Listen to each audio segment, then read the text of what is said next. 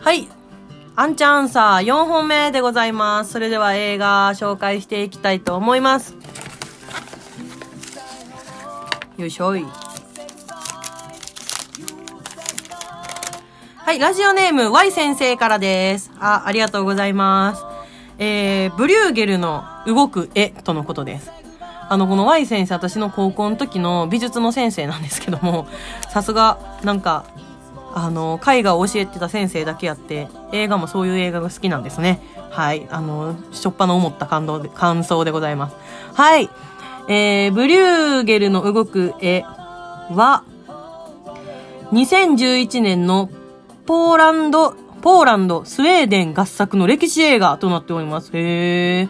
16世紀フランドル絵画の巨匠、ピーテル・ブリューゲルの代表作の一つ、ゴルゴダの丘への行進の世界を実写と CG で再現した体感型アートムービーです。すごい。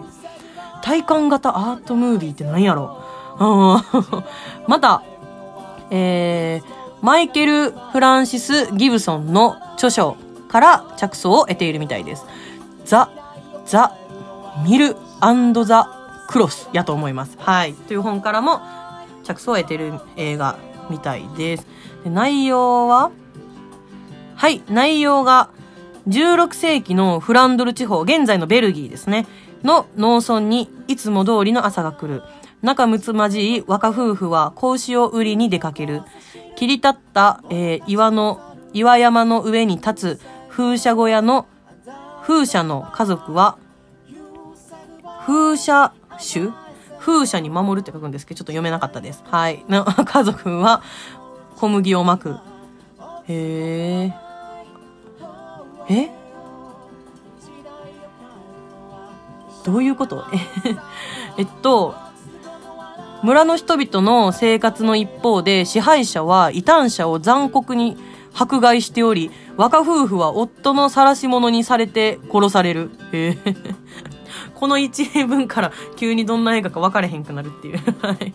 えー村の様子をスケッチしていた画家のブリューゲルは、友人で美術品収集家である裕福な商人、ヨンゲ、ヨンゲリンクから、この悲惨な様子を描けるかと、ああ、挑戦的な問いを受ける。それに答えたブリューゲルが、えー、風車に、風車を、えー、多分動かしている家族のことですよね、これ。に、え合図して風車を止めると、目の前の光景がピタリと動きを止める。そのフランドルの風景の中に十字架を背負わされ、ゴルゴダの丘に連れて行かれるキリストと、その母マリアの姿があった。風車を回り出し、風車が回り出し、再び人々が動き出すと、目の前の聖書の物語、えー十字架を担うキリストの光景が再現される。夜が明け、いつも通りの朝が来ると、村の人々は普段と変わらぬ生活を送る。こうして描かれたブリューゲルのゴルゴタの丘への行進は、今、ウィーンの美術史美術館に展示されているとのことです。うん。だからこの、あの、ゴルゴタの丘への行進を、っていう作品が、こう、描かれた、まあ、過程というか、なんかそれを、こう、映画にして、追っているような感じですね。へえ。なんかすごい、美術の勉強みたいになりそうですけど、体感型アートムービーなのですごい面白そうですね。えーこれ映画館で見る方が絶対面白いですよね。なんか興味すごく湧いたので見てみたいと思います。はい、えー、Y 先生ありがとうございます。では次に行っていきたいと思います。はい。はい。はい、やってまいりました。ラジオネーム Y ちゃんから、えー、たかが世界の終わりという映画になります。たかが世界の終わり。えっと、最近の映画ですかね。はい。あ、2016年カナダの映画ですね。えーっと、監督はグザビエ・ドラン監督の映画になっております。ドラマ映画。ドラマ映画って何でしょうか？ドラマと映画って別じゃないの？まあそんな疑問は置いといて内容を言っていきたいと思います。えー、家族と関係を絶っていた作家のルイ。彼が12年ぶりに突然帰省したのは、自分が病に侵され余命わずかであることを告げるためでした。12年ぶりの感動の再会になるはずであった、えー、帰省。しかし、現実はそう簡単ではなかったのです。はい。母、赤の他人に近い妹、赤の他人に近い妹とは、はい。あ、連れ子とかっていうことですかね。で、兄、そして兄の妻。類を取り巻く家族の中で、怒りや憎しみといった感情が飛び交います。その果てに彼が見つける愛とは何か、家族とは何か、絶望の中に希望はあるのでしょうか？人間なら誰もが悩む問題に成長した、えー、グザビエ・ドランが独自の視点で切り込みますということです。えー、あの、家族のストーリーってことですね。へえ。家族との関係を絶っていた人間がでもそうですよね。自分の命がもう少ないってなったらいくら親と喧嘩してても一回帰りますよね。だって親だもん。うん。でもその、多分帰った中で、まあさっき説明したとちょっと被るんですけど、あの、自分の知らない家族とかが多分いたんでしょう。この内容を見る限り。いて、で、そこに帰ってきて、あ、なんか自分のいた環境と違うってなって、こう、なんかこう、むやもやしたんやと思うんですけど、そこに見つける愛とは何か。えー、これ結構、あれじゃないですか？今の、あの、皆さん家で、ぐん、ずーんとなってる間に見たら、あ、家族愛と思って、もうみんなで、こう どんな説明やねん 家族、こう、家族愛を感じながら、皆さんで見てみてはいかがでしょうかぜひご家族が言えへん、ご家族の方と一緒に見てみてください。はい。えー、Y ちゃんありがとうございました。はい、では次行ってみましょう。ラジオネームミューポルンさんから、ミッドサマーですね。はい、ミッドサワー、紹介していこうと思います。えー、2019年公開のアメリカ合衆国とスウェーデン合作のホラー映画、ホラー映画出ました。去年ですね、めっちゃ新しい、えー、映画になります。ストーリー言っていきたいと思います。はい。大学生のダニーは精神的な疾患を抱えていた。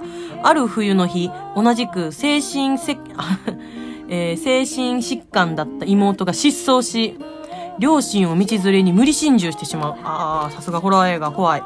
えー、自身の疾患と家族を失ったトラウマに苦しみ続けるダニーを恋人のクリスチャンは内心に重に感じながら別れを切り出せずにいた。へえ。付き合ってる彼女大変ですね。で、翌年の夏、ダニーはクリスチャンと一緒にパーティーに参加した。えー、席上、えー、彼女はクリスチャンが友人のマーク・ジョシュと一緒に同じく友人であるスウェーデンからの留学生ペレの、えー、田舎町ホルガに訪れる予定であることを知った、えー、クリスチャンはペレから自分の一族の故郷で今年夏祭りが開催される。えー、夏祭り、その夏祭りは90年に一度しか開催されないので見に来てはどうかと誘われたのである。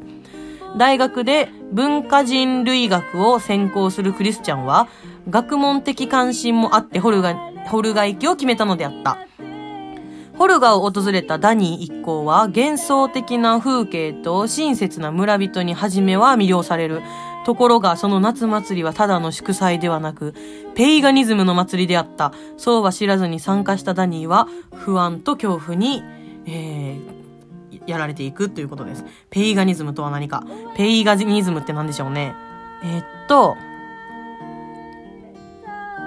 あ、宗教の言葉ですね。自然崇拝や多神教の、えー、信仰を広く包括して指し示す、陰、陰王語圏にある言葉であり、ちょっと難しいんですが、とりあえずその、なんか宗教団体の、あの、祭りやったってことですよね。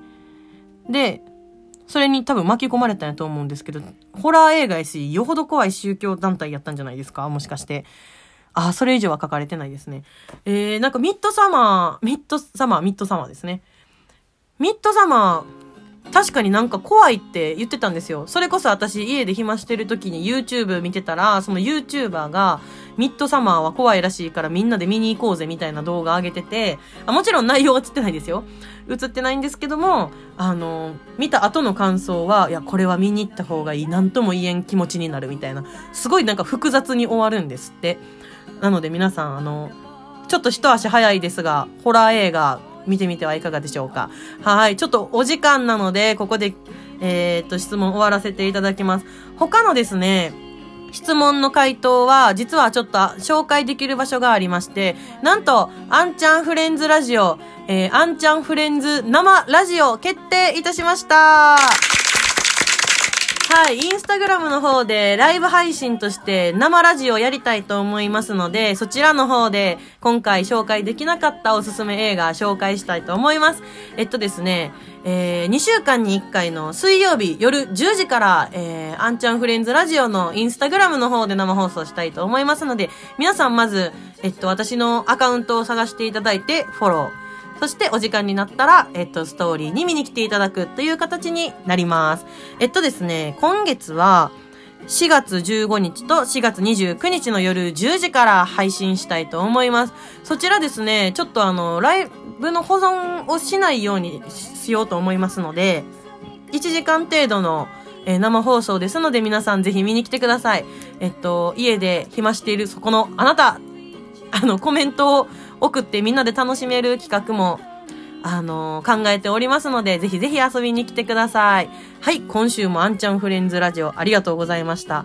来週はですね、えっと、今月のゲスト会の方の紹介などをしていきたいと思いますので、またお楽しみにしてください。